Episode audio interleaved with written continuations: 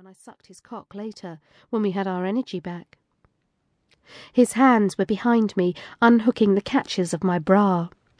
Those clever fingers had done this before, with the bras of other girls, but I didn't feel inexperienced or stupid compared to him.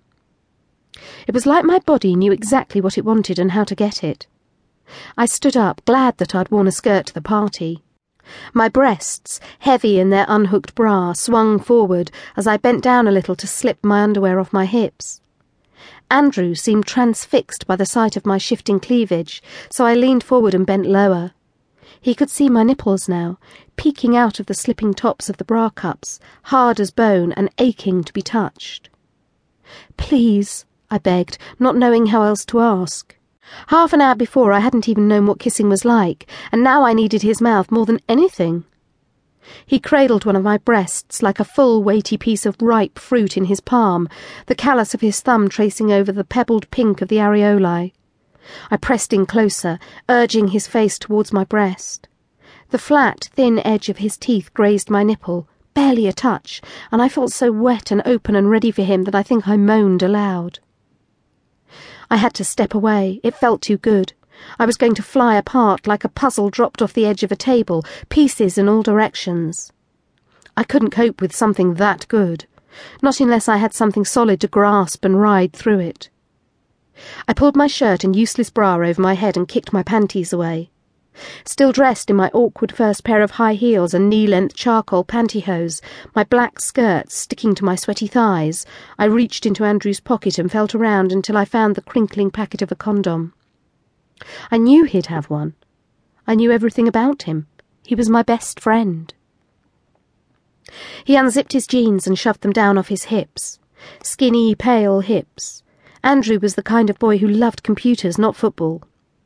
His knuckles were white against the mattress as I rolled the condom down onto his thick, bloodful cock, and he made a choked whimpering sound at the back of his throat. Shh, I soothed, touching his face even though I was the virgin of the pair. I moved my hand up and down over the delicate-looking latex of the sheath, marvelling that something so thin and weightless could offer such protection, such security. It was flavourless and tasted faintly like party balloons when I lathed my tongue up the length experimentally. Andrew's heart was racing. His pulse felt like the wings of a tiny, frantic bird. I wanted to keep tasting and exploring, but knew he couldn't last through it to my own pleasure if I tried. Experienced he might have been, but he was still a teenage boy. It hurt as I sank down onto him, a dull, stretching ache that wasn't as bad as I'd expected. I needed him too much. I wanted him too much. Nothing could hurt me. Oh, was all he said. We were both too overwhelmed for dirty talk or even for each other's names.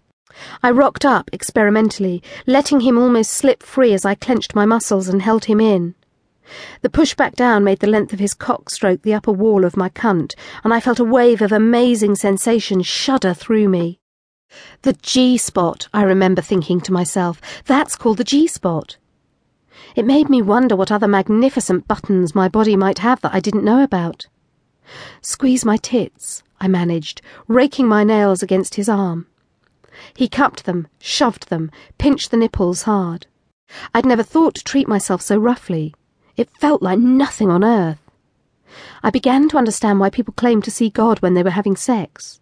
Every nerve ending in me seemed tuned to some divine channel. Andrew rolled my nipples between his thumbs and forefingers, quick and sharp, and I screamed with pleasure.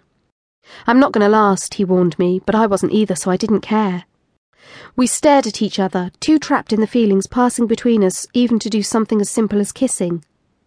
Then we fell off the edge of the world and into climax, him first and me following after. I wondered if someone could really have an orgasm that strong on their first time. But at the same time, I knew it couldn't have been anything else. It was like champagne. It was like fireworks. Hey, I said, still sitting on his lap, feeling aftershocks through my body like lightning. He was still inside me, and I didn't want to ever be without that fullness again. Hey, I repeated, glancing out the window at the empty night sky outside. No fireworks split the black out there. They were all inside me and my new lover.